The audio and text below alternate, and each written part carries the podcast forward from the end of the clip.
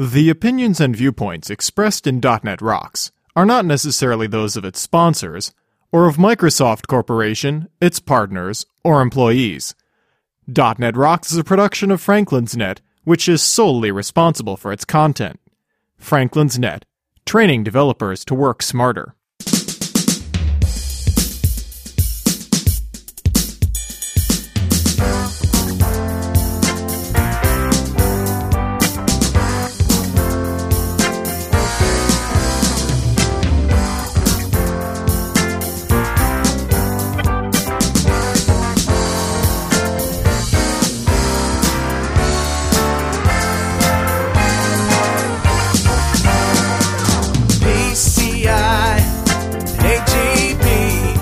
Hey, Rockheads, put down that can of hoot and listen up. It's time for another stellar episode of .NET Rocks, the internet audio talk show for .NET developers with Carl Franklin and Richard Campbell.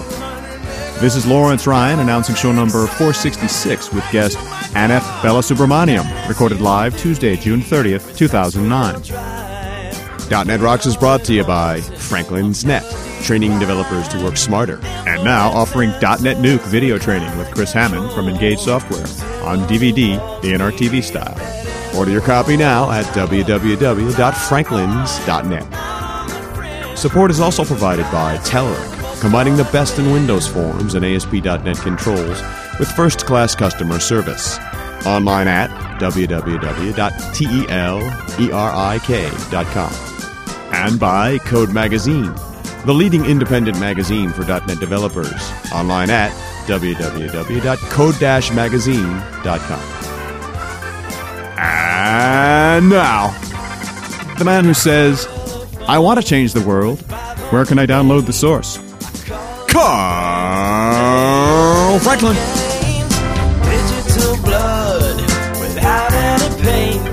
Mr. Campbell. It's time for another stellar episode of .NET Rocks, Mr. Campbell. I'm really sad that I sharpen all my pencils. I sharpen all your pencils, and I warm down a little nubs. I need another box of pencils. I'm going to go out and buy some, Mr. Campbell.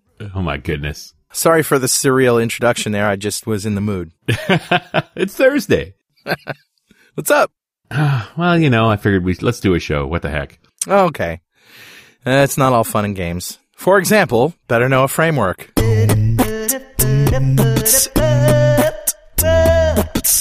So, you remember on Tuesday when you read that email about the guy who said, I missed a timer, there's three timers in the .NET framework. Right, the guy from Zimbabwe. System timers timer and system windows forms timer, and he found system threadings timer. Right. I found yet another timer. Oh, no. What's this one? This one is in system windows threading. It's the dispatcher timer class. Oh, interesting. So, the dispatcher in system windows, in WPF, is sort of, you can use the dispatcher to do the cross-threaded UI threading stuff that you do with isynchronize invoke in Windows Forms. So it sort of plays that, it can play that same role. So this is a timer that's integrated into the dispatcher queue, which is processed at a specific interval of time and at a specified priority. So here's the remarks. The dispatcher timer is reevaluated at the top of every dispatcher loop. Timers are not guaranteed to execute exactly when the time interval occurs, but they are guaranteed not to execute before the time interval occurs. Right, so you might go long, but you won't go early. This is because dispatcher timer operations are placed on the dispatcher queue like other operations. When the dispatcher timer operation executes is dependent on the other jobs in the queue and their priorities. If a system timer's timer is used in a WPF app, it is worth noting that the system timer's timer runs on a different thread than the user interface thread. In order to access objects on the user interface thread, it is necessary to post the operation onto the dispatcher of the user interface thread using invoke or begin invoke. A dispatcher timer will keep an object alive whenever the object's methods are bound to the timer. So there's an example here that creates a dispatcher timer that updates the contents of a label and calls the invalidate requery suggested method on the command manager. And it's a couple of lines of code. So there's yet another timer. That's amazing. Do you know of still another timer in the .NET framework that we haven't covered? Shall we go for 5? Absolutely. All right. If you call in with a fifth timer, we'll send you a hoodie. Ooh. How about that? A .NET Rocks hoodie. Yeah. That's coveted. It's rare. Richard, you got an email? I do indeed. This one's from a little while ago, but it amused me, so I thought I'd read it to you. The subject line, sixth normal form is for wimps. Oh, man. Hi, guys. Because normalization is evil. Normalization is terrifying. It's not necessarily evil. Can be. Hi, guys. Just listened to show 447, and that was the database one with Peter and Adam. If I'm honest, when I saw the title, my heart sank a little because I'm not really interested in databases beyond what I absolutely have to know for my day job. That said, I think the show degenerated into a great show. By the end of the show, I was really getting into it, but the four of you only scratched the surface. I think that the show could have benefited from being 3 hours long in order to go into all the little nooks and crannies that you know you just skirted over. Tell us more about TempDB. What's it for, other than read committed snapshot isolation? What's this log shipping stuff, and should I, as a developer, care? What's the difference between merge and transactional replication? What's a materialized view, and how does it differ from a regular view? Please get Peter and Adam back for multiple shows in quick succession as possible and pick up where you left off. Give them a rule, though. If they say, it depends, please make sure that they qualify exactly what it depends upon. After all, that's a little detail that we all want to hear, right? Yeah. In my wish list of questions above, I deliberately left out a topic. It's pretty huge and can be a show into itself. Database refactoring. In my decade as a programmer, I've seen some pretty hairy databases, and one problem that always seems to be prevalent is how on earth do you improve them? Typically, there's one big DB with lots of apps that sit on top of it. Making a change to improve quality for one app breaks another app, so the DB stagnates. How do you get around this? Assuming that building a layer of stored procedures is not feasible, what are the alternatives? Abstract all real tables behind views? Cheers, Damien Powell. And he's from the UK. Well, what do you think? Should I answer these questions? Not now. No. We got a show to do. I'm sorry. Yeah. And this, you're right. This is several shows worth of stuff. Well, and, or a good blog post. Maybe more than that. The problem is that, yeah, these are big topics. You're right. And not everybody's interested in them. And they may not be important to all folks. And dang it, we're not actually a sequel show. Right. Boy, wouldn't it be great if we had a sequel show? What a great idea. I like that idea a lot. Somebody should do that. We should do that. Yes. Yeah. Our guest today is Ananth Balasubramaniam. He was born in 1979 in Mumbai, India. He grew up with a love for science fiction. 3 laws of robotics, anyone? Computers and artificial intelligence have always fascinated him, and when he was first introduced to computers, he simply fell in love with them. He started programming with BASIC and quickly moved on to Pascal. He went through many versions of Pascal till Delphi, and then it was off to .NET and C#. His passion for graphics has led him from demo development, to game engine design, to character animation techniques, to medical imaging, to GPU-based medical imaging, to general-purpose computations on GPUs and television graphics. In short, he loves anything to do with GPUs and their utilization in new and novel ways. Welcome to the show, Ananth. Thanks for having me. So, we haven't done a show on GPU utilization, and somebody just sent us an email about that. Absolutely, yeah. And the timing was purely coincidental because I, of course, booked Ananth a while ago. But yeah, folks are very interested in this. We all have this processor in our machine I think we're underusing. But Ananth, tell us the story. How did you get here? Well, I started working with video cards way back, you know, when we had TNTs. And they could just do texturing and stuff like that. What really piqued me about GPGPU was back in the GeForce 2 days when you have register compilers and you could actually use them to program mathematical functions. They were itty-bitty little ones, but you could actually program them, and that was pretty cool. And then I got my first taste of shaders and never looked back since. I think the GPU, the solution to data parallel programming is the GPU kind of programming model. And I think it solves a lot of problems for everybody if you have a lot of number crunching to do. So that's where I come from. Yeah, so you must love WPF. I do. I love the programming model, and I love the declarative approach. And, well, there are some things about WPF that I couldn't do. I really wanted to write out Brahma.WPF, you know, to generate shader effects but that didn't come out quite right because it's a lot of stuff that's not exposed in the Shader Effect API. Okay, so what is Brahma? Okay, Brahma is basically a library that helps you utilize GPU for normal computations. And it actually had two versions. The older one relied on decompilation of IL and converting to HLSL or a GLSL, whichever runs on your processor. And the newer one basically uses LINQ syntax to transform a query into a data transformation, which then runs on your GPU. So essentially, it's a LINQ to GPU provider. You could kind of say that. Okay. So the tricky bit here has got to be, what kind of piece of work will that GPU do for you? Like, what kind of thing should you feed it that would execute well? Yeah, I mean, can you do any kind of math computations? Well, you can do computations that typically fall under a gather problem, which means you can read a lot of data. You can take lots of pieces of data, assemble them together, but you can't really do unordered writing, which means you can't say, I have this temporary variable and I want to increment it and I want to store that here, stuff like that. It's not a CPU. So you need to do computations that are performed the same way millions of times, and that works. Okay, so something that's data intensive, and that's why graphics seem to work really well. Right. I'm trying to get a for instance in my head here, type of sort of business problem that this would go on. Okay, for example, you wanted to perform a large FFT, right? A fast Fourier transform. Oh yeah. Okay, that's the problem that really fits well to Brahma, and there are other problems like, for example, image processing, or computational physics like fluid dynamics or thermodynamics, so stuff like that. Or how about video rendering? Video encoding. Video encoding is possible. Video rendering would primarily be decoding, and Brahma can do that, but then there's a lot of nonlinear bits actually that really happen, a lot of data transfer, and the GPU is not really good at doing stuff like that.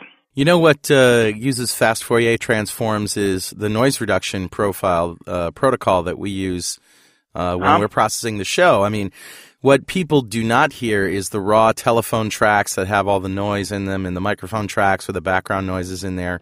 The fans in the booth. I'm in a recording booth, and we have a fan in here, and it does add noise. So we use this algorithm in Adobe Audition, the software that we use to produce the show, and I use it in the studio to produce music too, to reduce the background noise. And essentially, what it is it's like a huge noise gate broken up into. It breaks up the audio spectrum into, 8,000 bands or something like that. And then each one is an individual noise gate on every sample.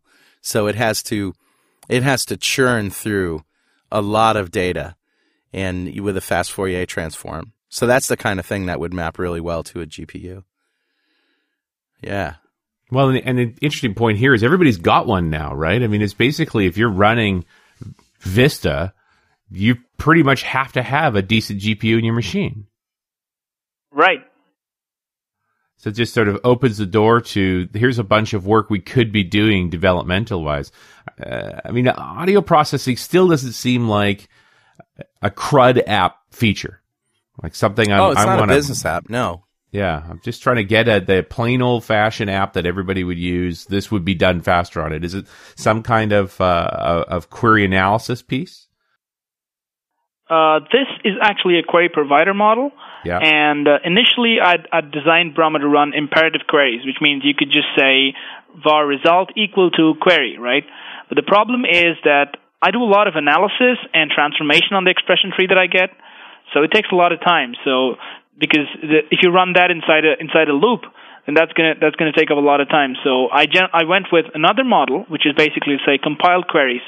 So what you do is you pass in a LINQ query and you compile a lambda expression and you get a handle to a compiled query. Then you can run it as many times as you want with little to no overhead. It's as fast as if you had written the shader by hand and set it on the device.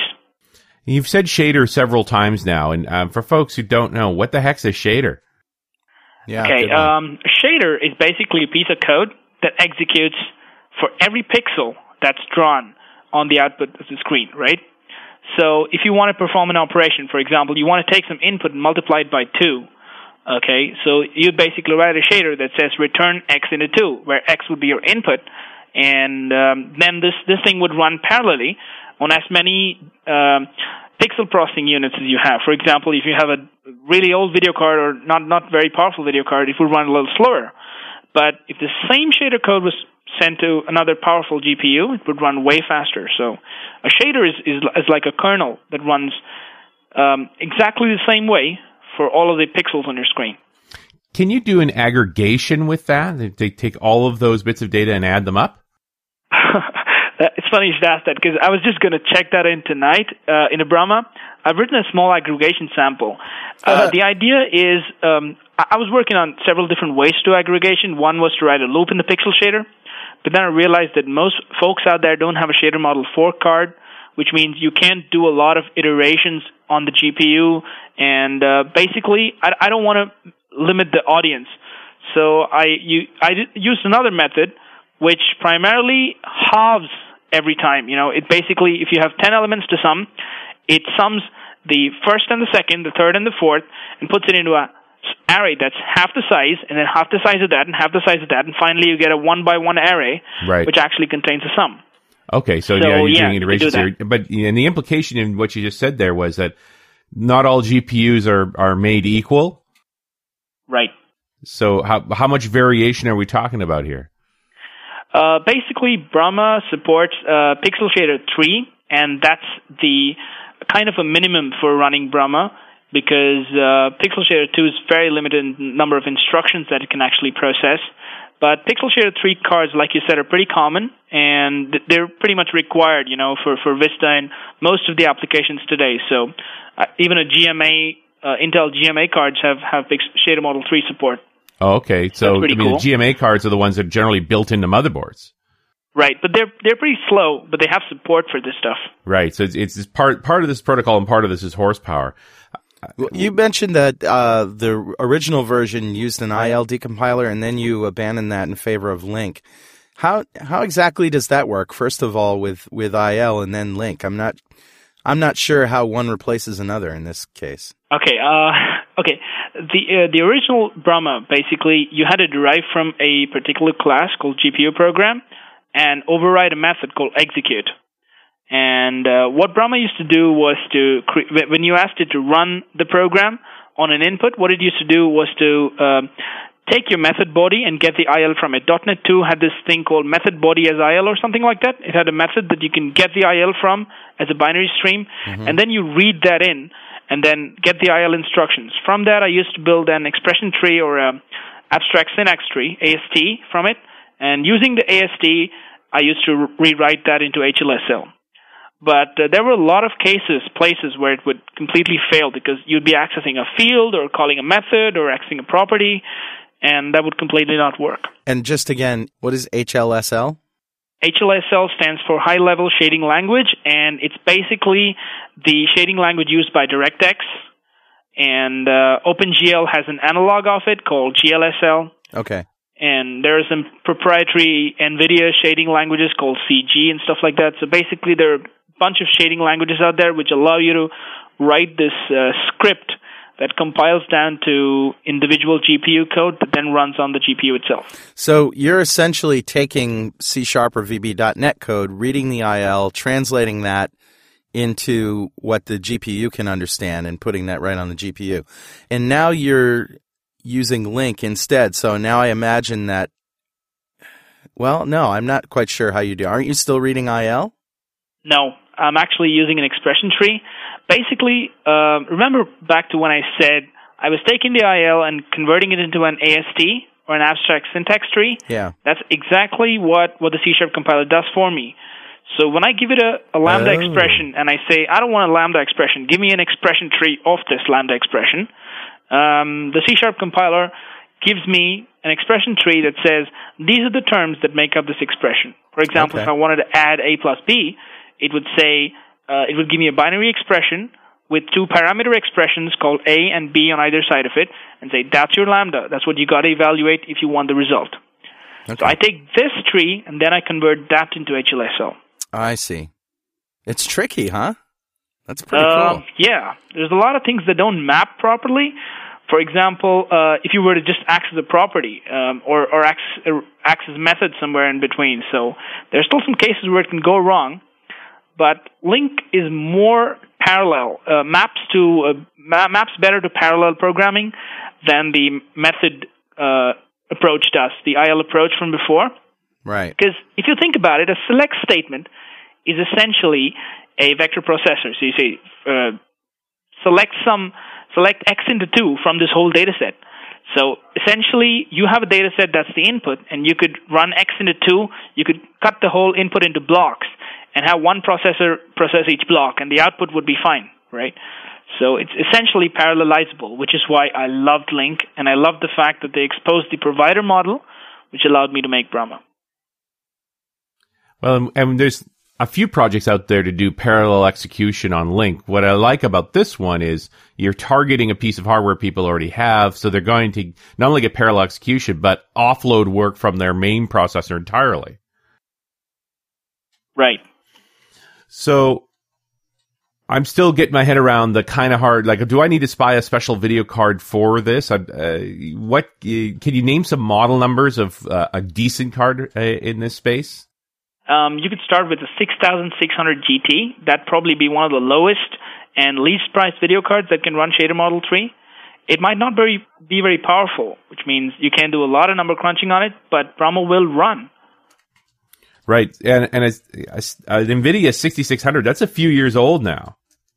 Yeah, it is, and that's the reason why I made Brahma, because newer libraries like CUDA and stuff like that, the upcoming computation frameworks, well, they have a lot to offer, but they're basically moving away from what already exists in the mainstream, and I really wanted a way to utilize the current processing power and scale it up to what the newer processors can offer. So, which means essentially you could have different providers in Brahma, which work at different levels. So the older your hardware, you just use a different provider, and everything else stays the same. But I mean, the point being, an NVIDIA 6600 video card is $50. Like, there's just no reason not to have one.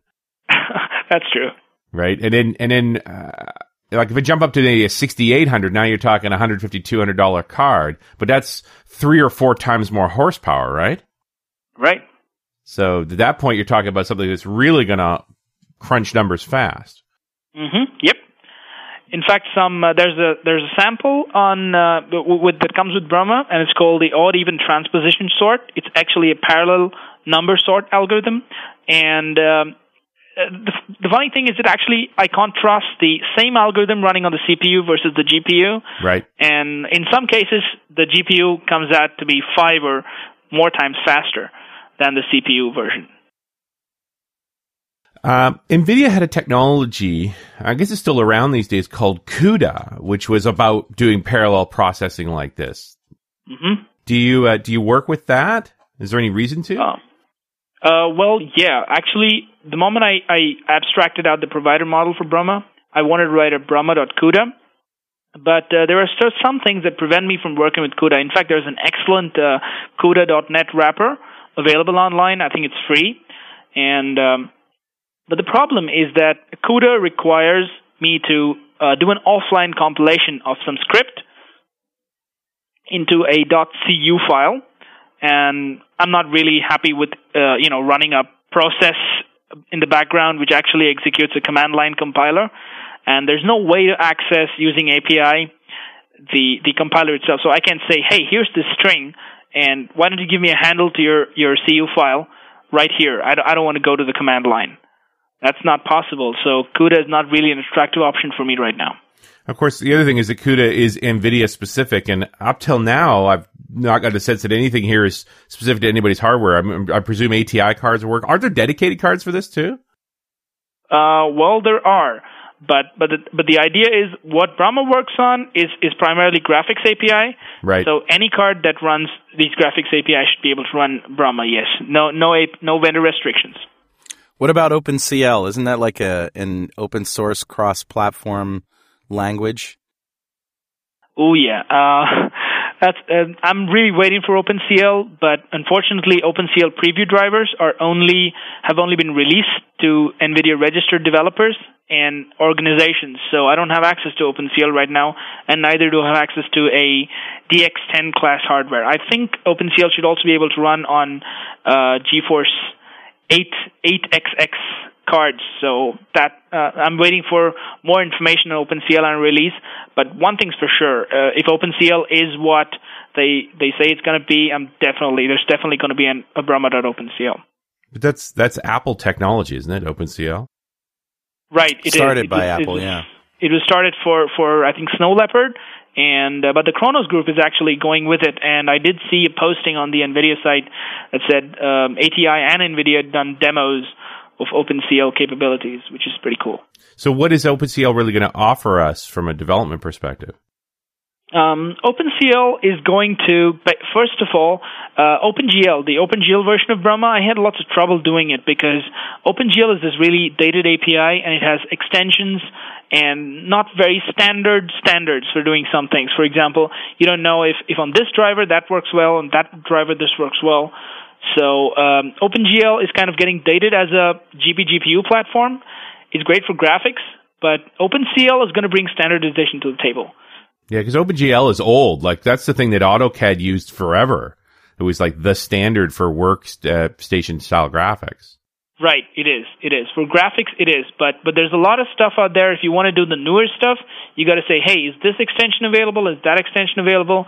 And finally, in the end, you say, hey, there's a whole bunch of things to be done before you can get one task done. Brahma abstracts all that away from you, yeah, but it was a hard job doing it. Okay. Yeah, that's how those standards sort of evolve. They get to a point where everybody has their own unique solution, and they call it OpenGL, but in the end, your app has to basically run uniquely for each card. Right. And CL is obviously a whole bunch newer, but it's not really based on graphics so much. It's just using GPUs to do computation.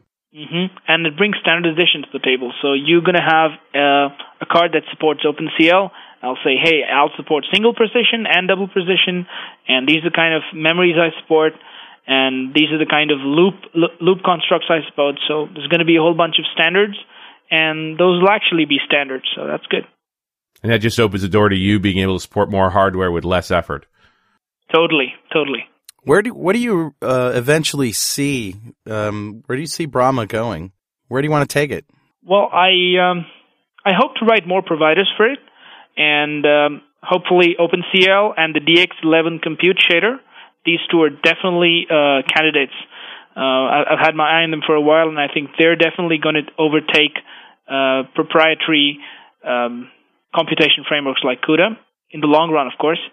And apart from writing more computation providers, I also see Brahma being tied in a lot more with the release of C# 5 and maybe evolving Brahma into less of a query language and more of a declarative data parallel programming approach. So I'd really like to see it integrated with, let's say, Mono and stuff like that. So it would be basically, you could use parallel programming in everyday .NET tasks. This portion of .NET Rocks is brought to you by our good friends at Telerik, without whom this show would not exist. No doubt, you bump into testing tasks now and then in your work. And we can bet writing functional tests is not your favorite thing. It's difficult. Takes ages, and the results could be dubious. Well, get ready to start liking it thanks to Telerik. With the just-launched Web AII testing framework, building web automation tests is a breeze. Enjoy code-based automation of advanced ASP.NET AJAX and Silverlight apps. Write a single test and have it executed against multiple browsers at once. Benefit from rich API, LINQ support, integration with Visual Studio unit testing, NUnit, XUnit, and MBUnit, not to mention the free wrappers for Telerik RAD controls for ASP.NET AJAX and Silverlight that ship with Telerik's new testing tool. Surely one of its best features, Web AII testing framework, which is developed by Art of Test, is absolutely free. If you're already hooked on Web AII testing framework, you can start using it right away. Go to telerik.com for more info, and hey, make sure you thank them for supporting .NET Rocks. I like the idea of doing parallel programming everyday .NET tasks, but this is still, you're going to have to write an expression to do it, and it is only applicable to certain tasks. So it streams to me like we're really going to have to go finding particular problems where we call to this kind of code. Well, I think the problems will find you, because whenever you have code that really has these kind of CPU headroom problems, those things call out by themselves. So you know when you're bottlenecked and when you need to move. So you're thinking that I go profile my app. This is now the slowest chunk of my app. And I guess if we're looking for something that's fairly iterative, right? This is not just a call to a database is slow. It's some kind of significant processing we're doing where we could think about re-engineering this into a GPGPU. Mathematically intensive. Right. But not every... I'm just thinking that I can't take the existing chunk of code and just wrap a LINQ expression around it and expect the GPGPU to do well with it. No, it just won't work like that. You're going to have... See, there's two ways looking at it. One, your problem is readily applicable to GPGPU, which means it's a domain that's already been exhaustively researched. For example, you could take sparse matrix multiplication or FFTs or image processing. Those have been done to death, right? So those are the easy ones. Let's say you have a domain. For example, there have been people who have been writing to me who want to do things like options pricing on the GPU or some sort of a financial analysis package, which uses a tree data with a lot of numerical computations. Now, how do you go to mapping something like that? You got to wrap your head around the problem and re-engineer the algorithm. You got to think in terms of queries rather than in terms of saying, hey, I have this data. Can I just loop over it and do something?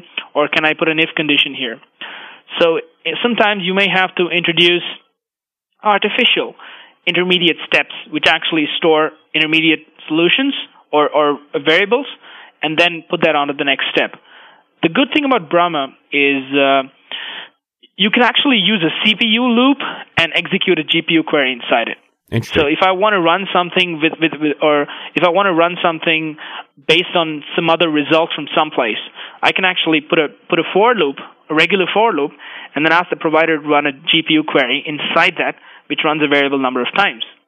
Or I could take the results off of the GPU using Brahma, okay, after asking the provider to run something, and then process the whole thing, the complicated bit on the CPU, and then do the simple bits again, which are probably more complicated, which are more computation intensive on the GPU again, and it's all seamless. Can you take an existing piece of the .NET framework, let's say, or an existing DLL or an assembly, and move it onto the GPU? Well, you typically move methods or some pieces of algorithms rather onto the GPU rather than a whole assembly. But what if they call into the framework? Ah, well, that's not allowed. So if I were to see that's not allowed. There's a whole bunch of things in Brahma that's not allowed. Okay. For example, inside a query, you can't access a property. There's a very simple reason for that, because the shader is going to be run on different pieces of hardware, typically different processors, right? And each call to a property might result in a different value.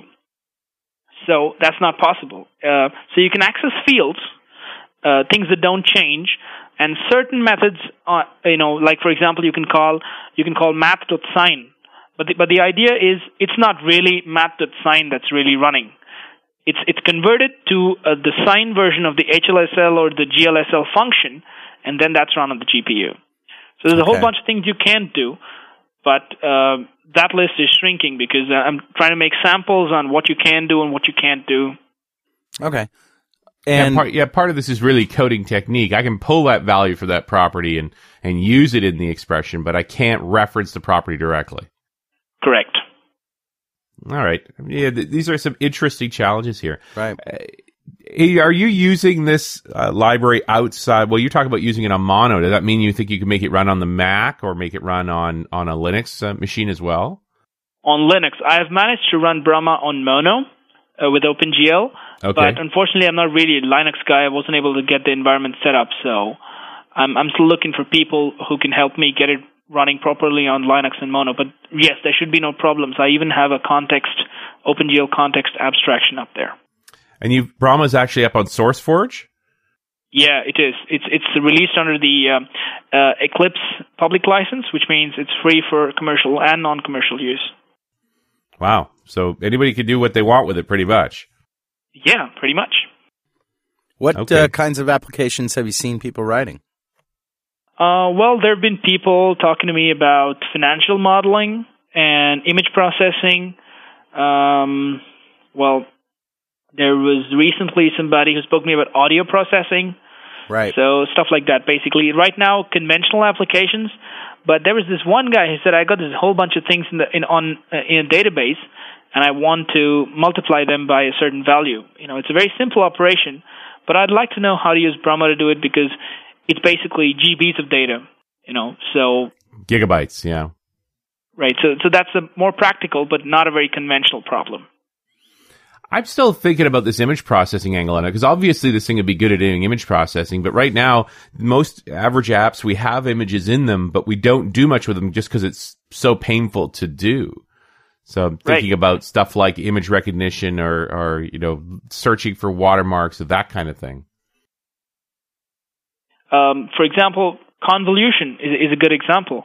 Brahma can do things like access your input, which is basically, I call it a data parallel array because that's what it performs, data parallel tasks. So you can have 1D and 2D arrays. So let's assume your image is packed into this little data parallel array 2D, right? Right. And you can write a query that selects the sum of a pixel and all its neighbors.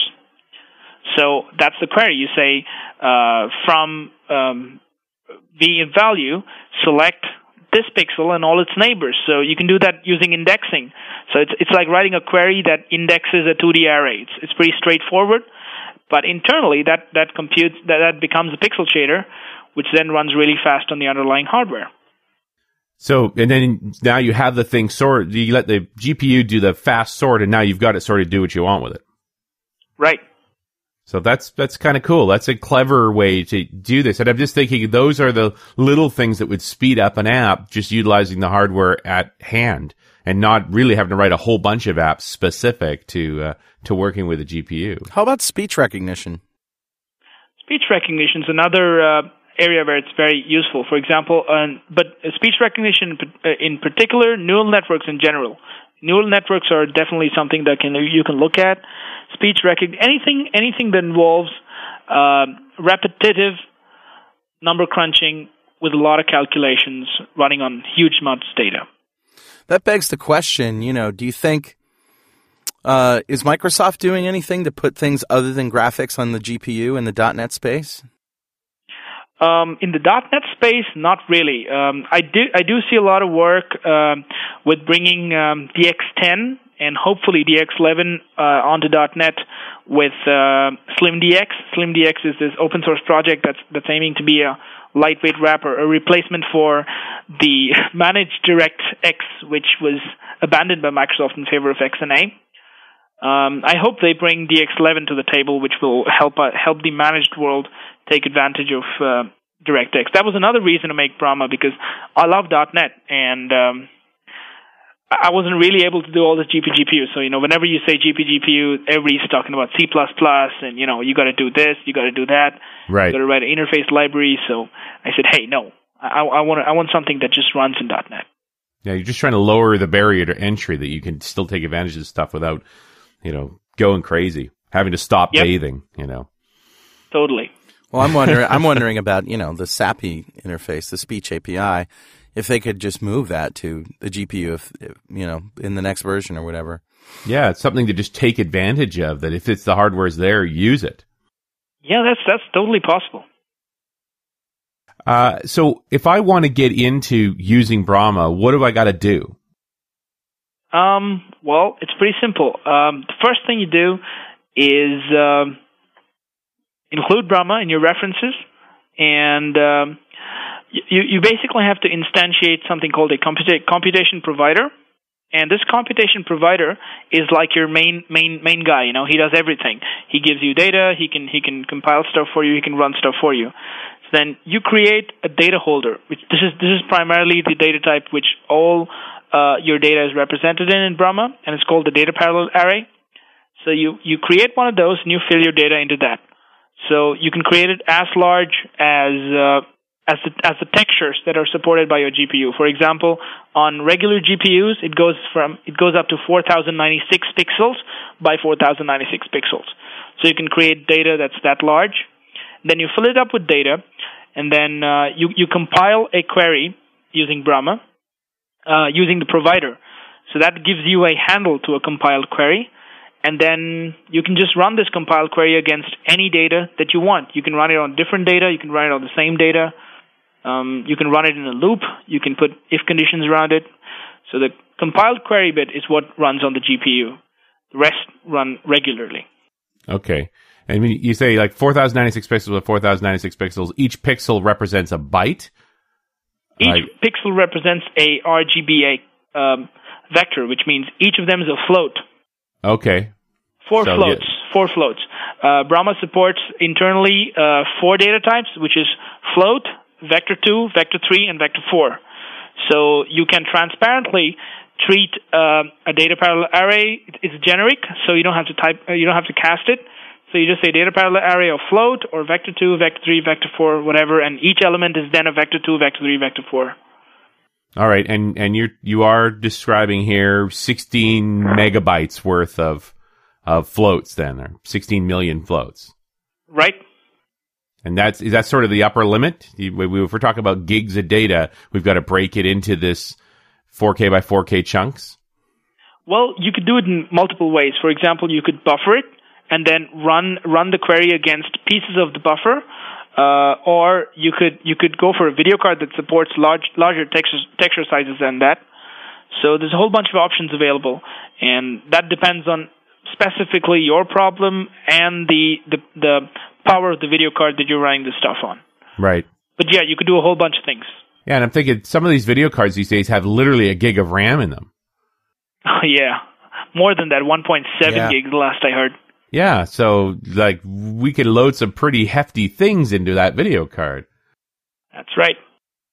Yep. And I'm just thinking in terms of transfer time, like physically moving that much data, even on the bus of the machine, is going to take a while.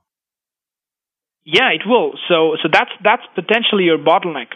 What you're going to want to do is perform more computations and less on data transfer time. So you're going to want to transfer some stuff and then perform the computation. And, I work on some applications that require heavy data transfer, so I transfer a full HD frame. You know, that's 1920 by 1080 pixels from the GPU to the CPU. And I find that, well, it's acceptable. You know, you're able to get a fair amount of data down from the GPU to the CPU.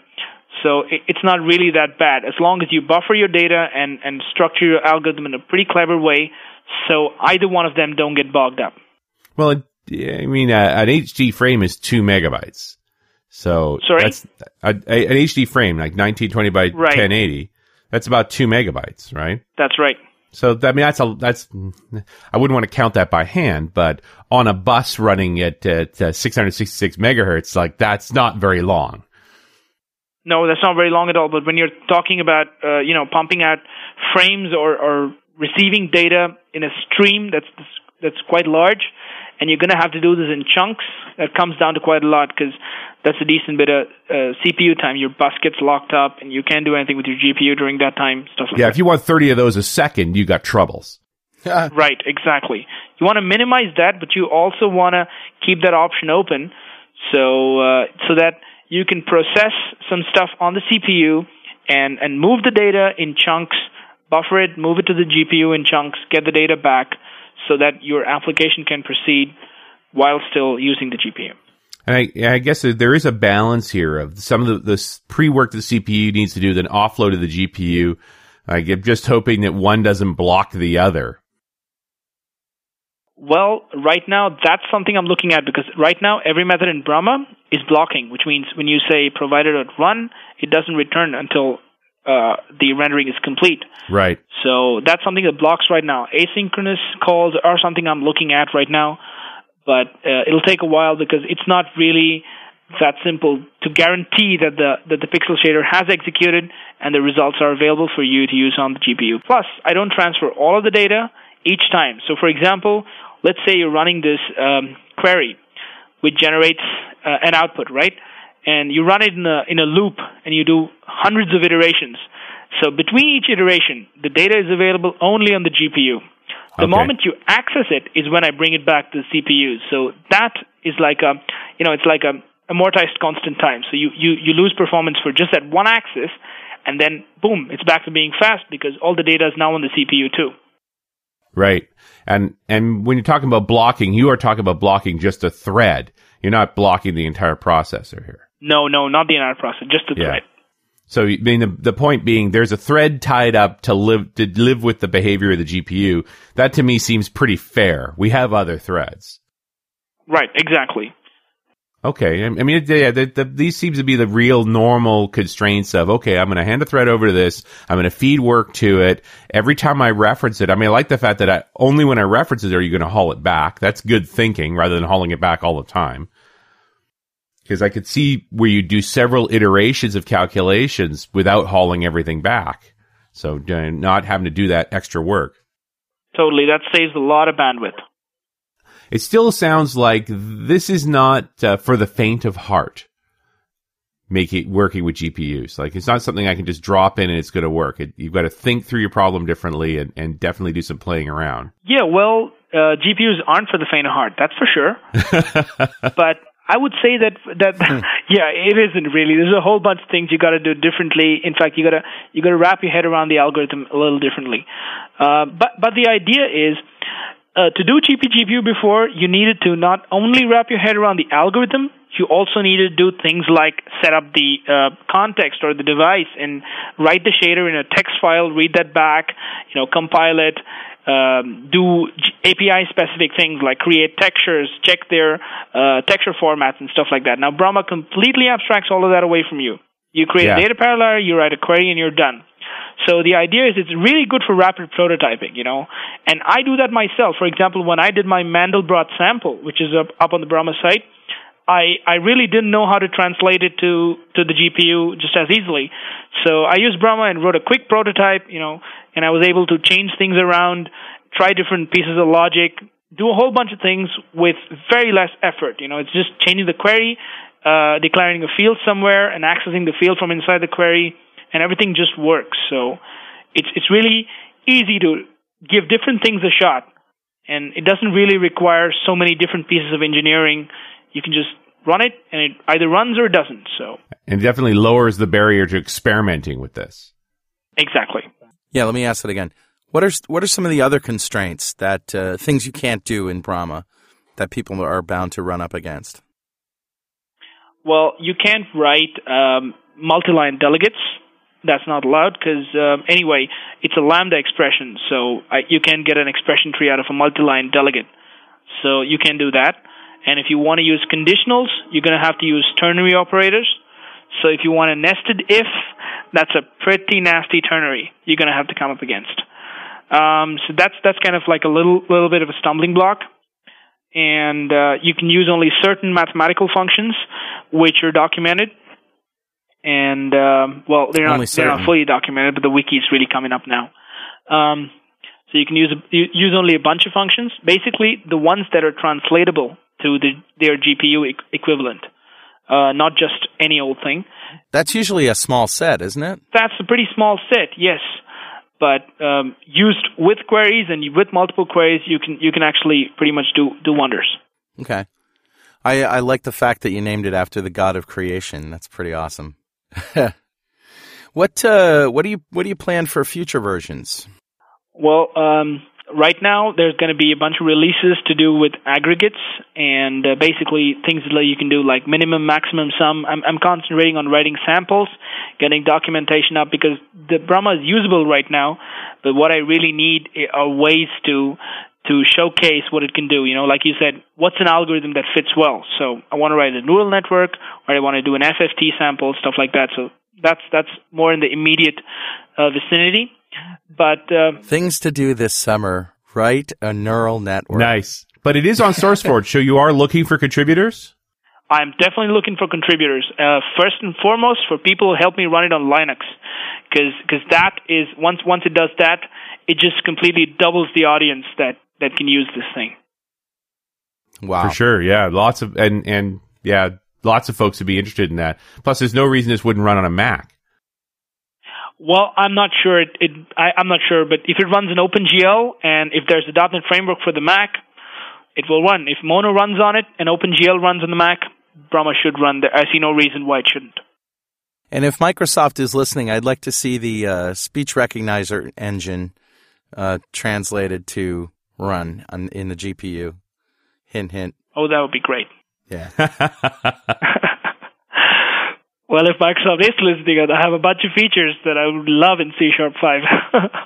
Because I hate it when my grammar is so big that it takes 5 seconds for the thing to recognize me. Ah, don't you hate that? Oh, really? No, yeah, you know, that's the one thing we haven't asked there, Ananth. So how much faster is the GPU on these kinds of problems? You talked about your Mandelbrot computation. What was the performance difference? Well, for example, I didn't test the Mandelbrot against the CPU implementation, but I did test a sort. And it came out that the lesser the number of computations you do on the GPU, the CPU wins. So, for example, when I was just sorting, let's say, floats, the CPU was winning because the compilation and the data transfer took more time than the CPU took to actually sort the floats. But when I started sorting vectors by length, you know, so I had to actually compute the length of each vector and then sort them. The GPU won by 5 to 10 times more. I like it when I get that kind of benefit. Yeah. Yeah, and there was a guy who wrote in to me who said I did some benchmarks of Brahma against Microsoft Accelerator, which was actually a framework from the Microsoft research team, and he said that Brahma was faster. I haven't done any research myself on this, but I got somebody who wrote in to me who said that. The website is Brahma, brahma.ananthonline.net. And Ananth, thank you very much. This is great stuff. Thank you. Thank you for having me on the show. It was great talking to all of you. And hopefully next version that comes out, we'll talk again. Yeah, of course. Okay, and we'll see you next time on .NET Rocks.